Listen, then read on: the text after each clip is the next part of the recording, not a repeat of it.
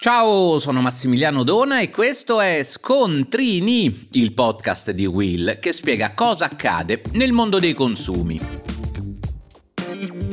Oggi parliamo di vacanze, perché dopo la ripresa registrata nel 2022, quest'estate si torna a viaggiare. Le intenzioni dei consumatori non sono mai state così alte in Europa dal 2011. Lo rivela la ventiduesima edizione dell'Holiday Barometer Ipsos Europe Assistance, secondo cui il 75% dei cittadini europei, dato più alto dal 2011, ha intenzione di partire per le vacanze estive. In Italia sono 8 su 10 10 le persone che pianificano di fare almeno una vacanza quest'estate, il più 7% rispetto al 2022. E tuttavia da persona che si occupa di consumatori so bene quanto l'aumento dei prezzi dei servizi turistici, dai voli alla tassa di soggiorno fino al ristorante, possano incidere negativamente su tutto il settore. Il 75% degli intervistati dichiara infatti di essere preoccupato dall'impatto dell'inflazione sui propri viaggi e gli italiani si confermano tra i più attenti d'Europa rispetto al risparmio nella scelta delle destinazioni più vicine a casa, dell'alloggio, del mezzo di trasporto e nella ricerca di offerte last minute. Insieme a francesi e spagnoli, ci dice questa ricerca, siamo tra i più propensi a viaggiare all'interno del nostro paese, il 59%.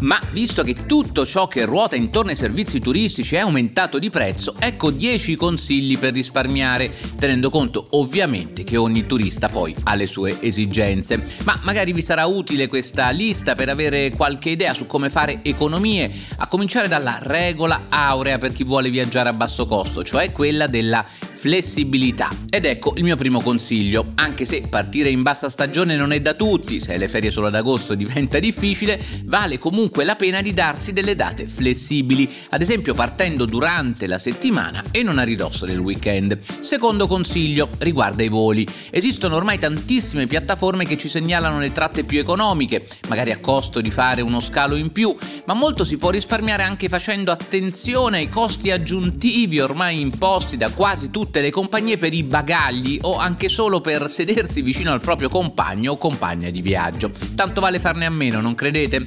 Terzo, Visto che ormai tutti noi cerchiamo e prenotiamo le nostre vacanze online, va tenuta a mente la cara vecchia regola di utilizzare la navigazione in incognito, così si impedisce ai siti che consultiamo di maggiorare i prezzi se ci vedono accedere troppo spesso, per non dire del rischio di essere poi spammati di promozioni o offerte magari falsamente personalizzate. Quarto consiglio, non ci crederete ma molto si spende ancora prima di cominciare la vacanza, quindi ovviamente quando ci troviamo in aeroporto ma vale anche per la stazione ferroviaria o la sosta in autostrada, evitare assolutamente di acquistare cibo in questi luoghi. Attrezzatevi invece con un panino, portatevi una borraccia da casa che può farci risparmiare parecchio, tanto più se la famiglia è numerosa. Quinto, sempre con riguardo alla scelta dei trasferimenti, non immaginate quanto si può risparmiare scegliendo dei treni locali invece dell'alta velocità o anche dei bus, per non dire dell'alloggio, che oggi consente davvero tante alternative al classico e spesso troppo costoso albergo. Sesto consiglio, una volta sul posto rischiano poi di sfuggirci di mano le spese quotidiane, quelle ordinarie, quindi può essere utile annotarle, esistono molte app che lo fanno per noi. Una buona organizzazione della vacanza comincia dall'impostazione di un budget specifico, che poi però va rispettato. Per calmierare i costi non facciamoci prendere la mano dallo shopping, ma neppure dalla smania di cenare fuori a tutti i costi. Il settimo consiglio riguarda proprio il ristorante, tutti noi sappiamo che i posti leggermente fuori mano sono i più convenienti, ma raramente ne teniamo conto. E invece, anche in vacanza, sarebbe bene utilizzare quelle app che ci consentono di prenotare con una percentuale di sconto.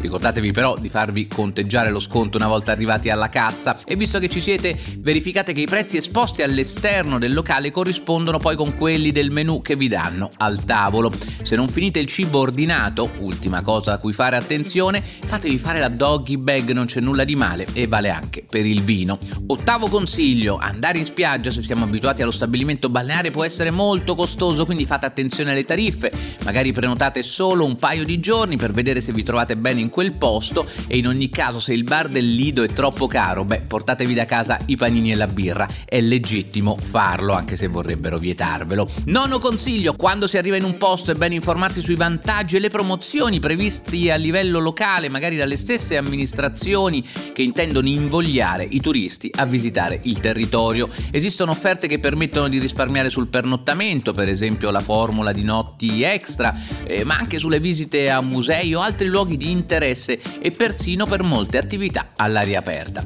Decimo e ultimo consiglio, occhio all'ordinaria amministrazione perché non ci crederete ma il parcheggio sulla spiaggia, il cambio della valuta se vi trovate al di fuori dell'Unione Europea o anche solo il quotidiano prelievo ad uno sportello ATM possono essere costi non trascurabili, per non dire del traffico telefonico o di quello per la connessione a internet. E voi, lo sapevate? Per oggi da Massimiliano Dona è tutto, per diventare un super consumatore clicca sul tasto segui per non perdere i prossimi episodi.